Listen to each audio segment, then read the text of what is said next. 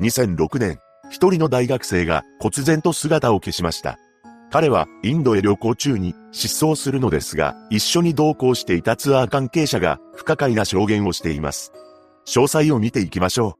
う。後に失踪者となる篠崎幸太さんは、慶応義塾大学経済学部の2年生だったそうです。彼は演劇のサークルに所属しており、非常に真面目で社交的な性格でした。そんな彼が転機を迎えることとなるのは2005年のことだったのです。というのも、この年の夏にカンボジアのボランティアに参加し、発展途上国の現状を目の当たりにしたそうなのです。彼は政府が行っている援助は不十分で、もっと現地の力になれるようなことをしないといけないと感じたと言います。そんな心優しい篠崎さんは、翌年にインドへ旅行に行く計画を立てました。旅行の日程は2006年の9月2日から9月24日までだったと言います。そして日本を発つ日、成田空港からインドに出発したのです。篠崎さんは香港を経由し、9月3日未明にインドの首都にあるデリー空港に到着しています。無事に入国手続きを終えた彼は空港内でインドルピーに両替した記録が残されていました。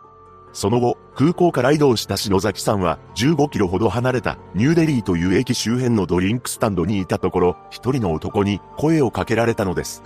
この男は現地の旅行代理店の客引きだったそうで、篠崎さんは男に誘われるまま旅行代理店に入ってしまいました。そこで一体どんなやりとりがあったのかは不明ですが、なんと高額のツアーに申し込んでしまったのです。そのツアーは15日間でガイドや運転手と共にインド各地を回るツアーだったのですが、その金額が驚愕の値段でした。驚くべきことに当時のレートで約5万4千円だったというのです。インドの物価は地域やエリアによってかなり変わってきますが、現在のインドで最安値で生活する場合、およそ日本の5分の1程度で生活できるそうです。つまり、インドの人間からすると、現在でも25万円以上の値段をつけたツアーに申し込んでいることになるのです。とはいえ、篠崎さんがツアーに申し込んだのは2006年の出来事ですから、現在の価値よりもかなり高額だったと思われます。その後代理店が手配した車で午前11時頃にはデリーを出発したのです。この日は夕方の16時頃にデリーから260キロほど離れた都市、ジャイプルに到着しています。そして2日間はジャイペルのホテルに滞在し、観光したそうです。その後、9月5日の朝にガイドと運転手と共に車でジャイプルを出発し、次なる目的地へ向かいました。その目的地というのがアグラという都市であり、ここには世界遺産にも登録された有名なタージマハルという建物があるのです。15時頃にアグラに到着した篠崎さんはガイドに案内されながらタージマハルを観光しています。そして17時過ぎにはアグラ市内にあるホテルにチェックインしました。翌日にはアグラ城塞を観光する予定を立てていた篠崎さんですが、チェックインから約1時間後、バックパックを背負った姿でホテルから外出したそうです。これはホテルのフロントマンが見ていたらしいのですが、ここから篠崎さんは忽然と姿を消してしまいました。彼はいくら時間が経ってもホテルには戻らなかったのです。翌日の朝8時、篠崎さんを迎えにやってきた運転手がホテルに到着しています。しかし、部屋に篠崎さんがいないため、ホテルの従業員と共に彼のことを探しました。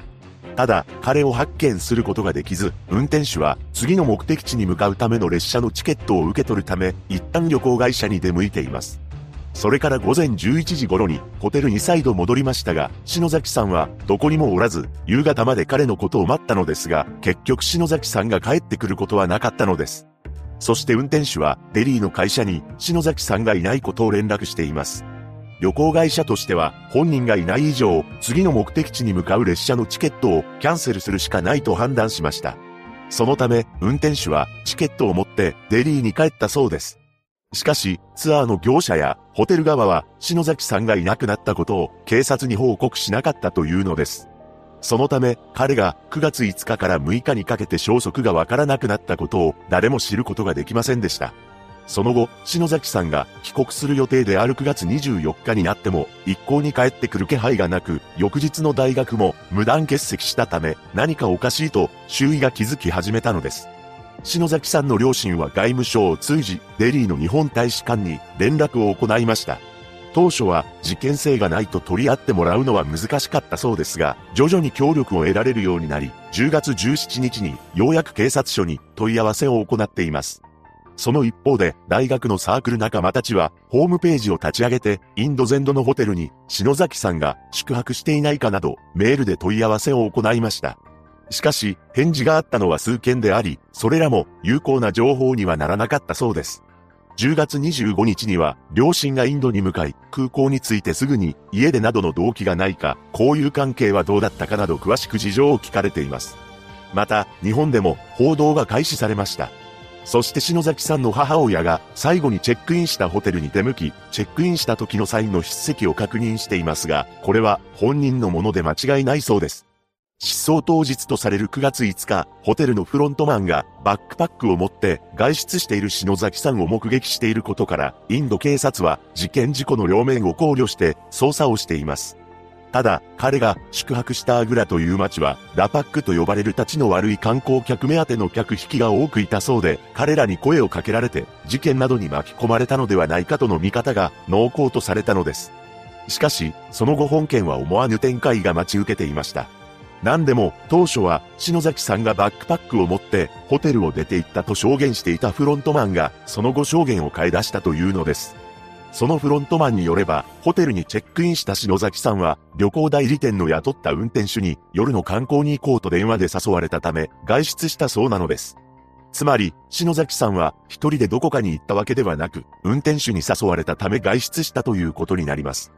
さらに、彼が外出する際に、運転手の他にも3人のインド人が一緒に出て行ったと言います。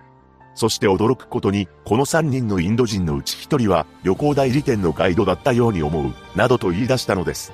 一体なぜフロントマンが証言を変えたのかは不明なのですが、篠崎さんが行方不明になってから1年半後の2008年3月、インド警察はさらなる証言を得るため、ある施策に乗り出しました。その施策というのが、ナルコティックテストだったのです。これは、日本では行われていませんが、対象者に麻酔薬などを使い、自白を促す方法だと言います。そして運転手に、ナルコティックテストを行ったところ、とんでもない内容を喋り出しました。9月5日の夜、ガイドと一緒に、篠崎さんと地元のレストランへ行った。そして篠崎さんとガイドがサイクル力車で出て行った。その後、篠崎さんのことは見ていない。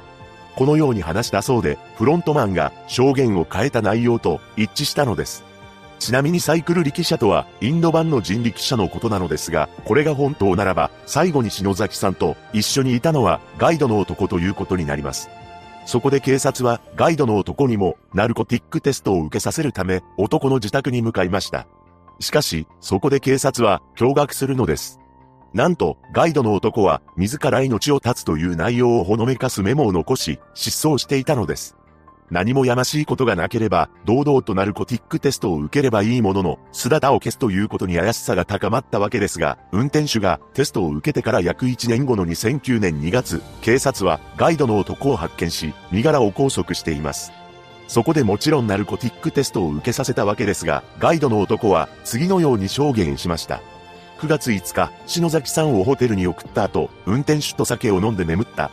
このように言い放ったらしく、運転手やフロントマンとの証言と食い違ってしまったのです。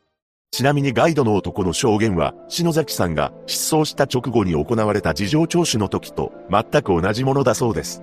また、フロントマンにも同じようにテストを受けさせていますが、彼は篠崎さんのバッグからお金を盗んで、その後、筆跡を真似て、チェックアウトカードに篠崎さんの名前をサインしたと証言しています。ここで彼らの証言を一度整理してみたいと思うのですが、まずフロントマンの男は当初、篠崎さんがホテルにチェックインした後、一人でバックパックを背負って外出したと証言していました。しかしその後、運転手の男から電話で誘われた篠崎さんが、ガイドの男らしき人物を含む3人のインド人と外出していったと証言を一変させています。次に、運転手の男の証言ですが、ガイドと篠崎さんと一緒に地元のレストランに出向いて、その後ガイドと篠崎さんは人力車に乗って出て行ってからは、彼のことは見ていないと証言しました。最後に、ガイドの男の証言ですが、9月5日に、篠崎さんをホテルに送った後、運転手と酒を飲んで眠ったと証言しています。この中の誰かが嘘をついているのは明白ですが、真相は未だに分かっておらず、篠崎さんも発見されていません。また、ナルコティックテストの信憑性がいかほどのものなのか不明ですが、運転手やフロントマンが証言を変えていること自体が不可解だと感じます。さらに、ガイドの男も一度失踪に見せかけて逃亡しているため、何か篠崎さんの失踪に関わっているのではないかと感じます。しかし、ここまで分かっているものの、その後捜査に進展があったという情報はありません。一人の大学生がインドで失踪した本事件。現在、篠崎幸太さんを探す会が立ち上げたホームページ上で彼に関する情報を求めています。一日も早く篠崎さんがご家族と再会できることを祈るばかりです。